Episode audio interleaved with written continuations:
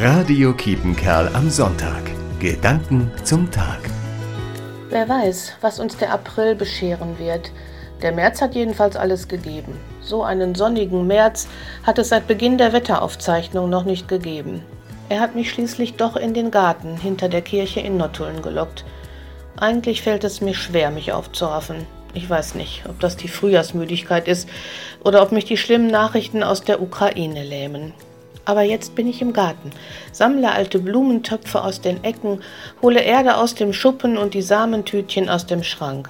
Ich spüre die warme Sonne im Rücken und sähe Sonnenblumenkerne. Meine Freundin hat gesagt, dass diese Sonnenblumen besonders groß und schön sein sollen.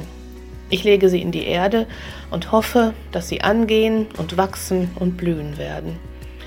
Freunde, dass der Mandelzweig wieder blüht und treibt, bleibe uns ein Fingerzeig, dass die Liebe bleibt.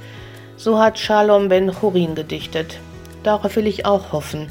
Wer weiß, was uns der April bescheren wird. Regine Vogtmann, Nottuln.